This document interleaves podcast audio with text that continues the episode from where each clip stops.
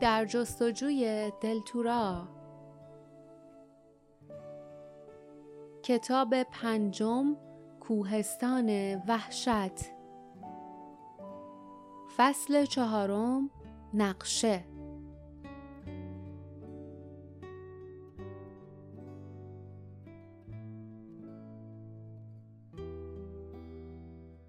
سرانجام کینها پراکنده شدند و هر کدام به طرف درختان رفتند تا علفهایی را که پایین و بالای درختها رویده بود بخورند. مادر پرین که به خاطر بچه سنگینش در کیسه به زحمت راه می‌رفت به لیف و باردا و جاسمین گفت تنها چیزی که واسه خوردن داریم این علفها به اندازه کافی مقویه اما از خوردن این علفهای شیرین خسته شدیم دلمون واسه برگا و میوه های مخروطی درختای بولانگ تنگ شده. برگای درختای این بیشه خوردنی نیست. آخه اونا اصلا زنده نیستن. کری با نفرت قارقار کرد و روی دست جاسمین فرود آمد. جاسمین که به خود میلرزید دور برش را نگاه کرد و گفت کری همیشه می‌دونست این درختها اون چیزی که باید باشن نیستن. بی خودی نیست که ساکتن. حتی فکرشم وحشتناکه. که اینا بدون تغییر قرنا اینجا وایساده باشن. باردا خیلی جدی گفت شانس آوردیم از امتحان چشم موفق بیرون اومدیم وگرنه ما هم مثل اونا می شدیم. مدت ها بود که لیف حرف نزده بود. وقتی آخرین کین از آنجا رفت جاسمین رو به او کرد و گفت چی شده؟ اوزا رو به راهه؟ لیف زیر لب گفت اوزا رو به راه نیست. پدر مادرم در حالی که بغزش را فرو می‌داد و جلوی اشکهایش را می گرفت ساکت شد. باردا که توجهش جلب شده بود گفت جاردانا تو چی؟ همین که متوجه موضوع شد چهرهش تغییر کرد و پر از ترس شد و گفت تو رویا دیدی لیف؟ لیف سر به تایید تکان داد آهسته گفت آهنگری خالیه نشونه ارباب سایه ها روی دروازه ورودیه. فکر می‌کنم اونا مردن. باردا که از اندوه و وحشت یکه خورده بود شتاب زده به او خیره شد. سپس لبانش صف شد و گفت به احتمال زیاد نمردن. شاید زندانی شدن. نباید امیدمون رو از دست بدیم. لیف زمزمه کرد. زندانی ارباب سایه بودن از مرگم بدتره.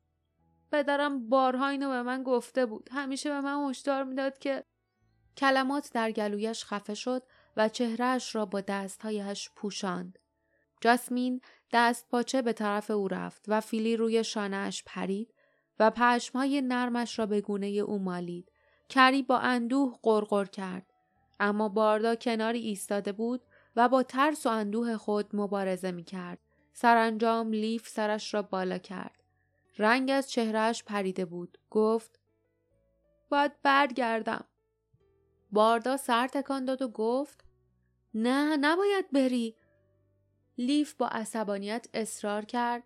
چرا؟ باید برم. با چیزی که الان می‌دونم چطوری می‌تونم به این سفر ادامه بدم؟ باردا با همان لحن گفت تو چیزی نمی‌دونی به جز اینکه آهنگری خالیه. جارد آنها ممکنه تو سیاهچالهای قصر دل باشن ممکنه تو سرزمین سایه ها باشن ممکنه قایم شده باشن یا همونطورم هم که قبلا گفتی ممکنه مرده باشن هر جا که باشن نمی‌تونی کمکشون کنی. وظیفه تو اینجاست. لیف فریاد زد. واسه من از وظیفه حرف نزن. اونا پدر مادرمن باردا با همان لحن بیتفاوت گفت اونا دوستای منم هستن. تنها و عزیزترین دوستام لیف. از مدتها قبل از اینکه تو به دنیا بیای. می‌دونم اگه اونا می‌تونستن با تو حرف بزنن بهت چی می‌گفتن. بهت می‌گفتن که جستجوی تو جستجوی اونا هم هست. به تو التماس می‌کردن که این کارو نیمه کاره ول نکنی. خشم لیف فرو نشست و جای خود را به اندوه داد. با دقت به چهره باردا خیره شد و در پشت نقاب بیتفاوتی درد را دید. منمن کرد حق با تو متاسفم. باردا دست بر شانش گذاشت و گفت یه چیز خیلی معلومه. زمان تو درجه اول اهمیت قرار داره.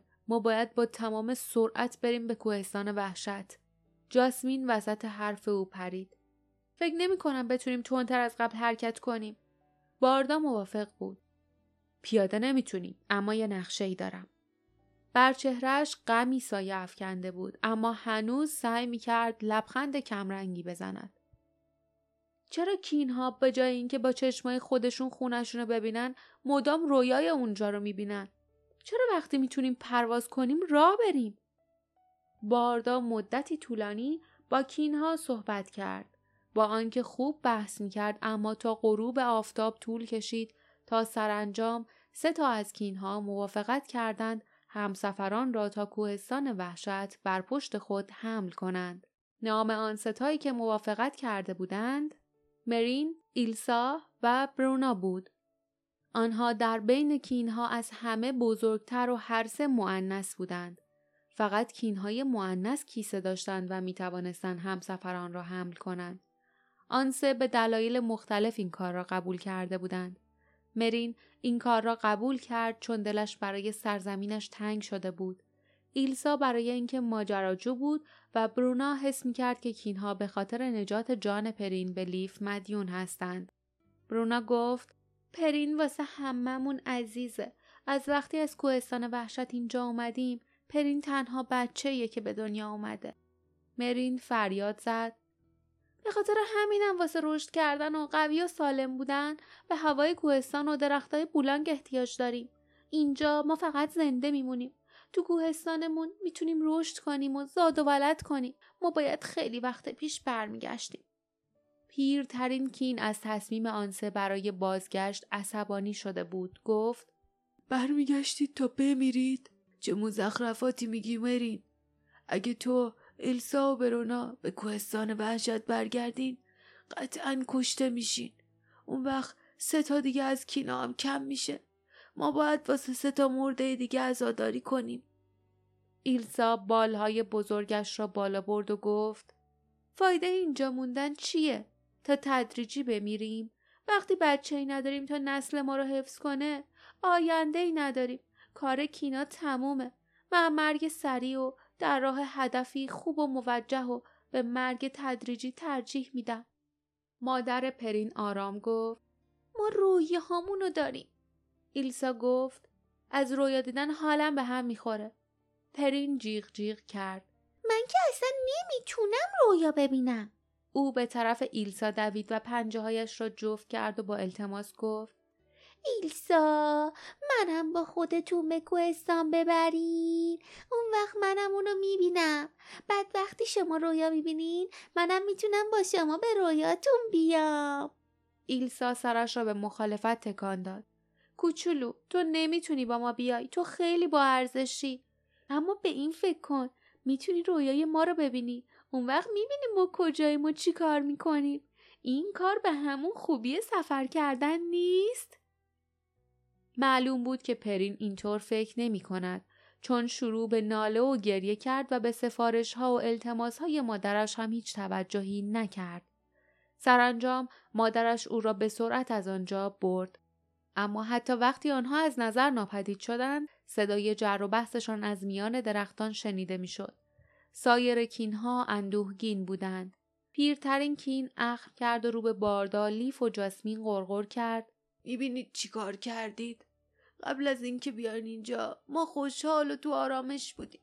حالا بین ما خشم و عصبانیت به وجود اومده. کوچولو هم ناراحته. برونا اعتراض کرد. عادلانه نیست که غریبه ها رو سرزنش کنی کرین. من و مرین و ایلسا به میل خودمون می‌خوایم به کوهستان بریم. مرین به آرامی گفت درسته. کوچولو هم فقط چیزی رو گفت که تمام این سالهای گذشته می‌گفت. هرچی بزرگتر میشه بیشتر دربارش حرف می‌زنه. زندگی اون تو اینجا بدون همبازی و هم صحبت همسن و سالاش خیلی ساکت و خسته کننده است. اون خیلی شبیه ایلساست. سرزنده و ماجراجوه. ایلسا میان حرف او پرید و گفت و مثل منم رویایی نداشته تا آرومش کنه. چشمان روشنش را رو به لیف، باردا و جاسمین کرد و افسود. باید از غریبه ها که آرامش منو به هم زدن تشکر کنم. شما باعث شدین حس کنم دوباره زندم. کرین راست نشست. چهره پیر، سیبیل های سفید، چشمان مات و پر از حسرت و آرزویش رو به کوهستان بود وقتی سرانجام به سخن آمد خورشید در افق فرو رفته بود با اکراه گفت البته همتون حقیقت رو میگی. اما اگه باید همچین کاری انجام بشه پس بزار بشه. فقط دعا می‌کنم صحیح و سلامت بمونید ازتون خواهش می‌کنم مواظب خودتون باشین و با تمام سرعت برگردین پیش ما. ایلسا قول داد. برمیگردیم و لبخندی زد و ادامه داد. حالا از آب چشمه امشب نمی‌خورم. اینجوری خوابم سبک میشه. یکی از ما باید بیدار بمونه تا فردا بقیه رو بیدار کنه. باید قبل از سحر حرکت کنیم.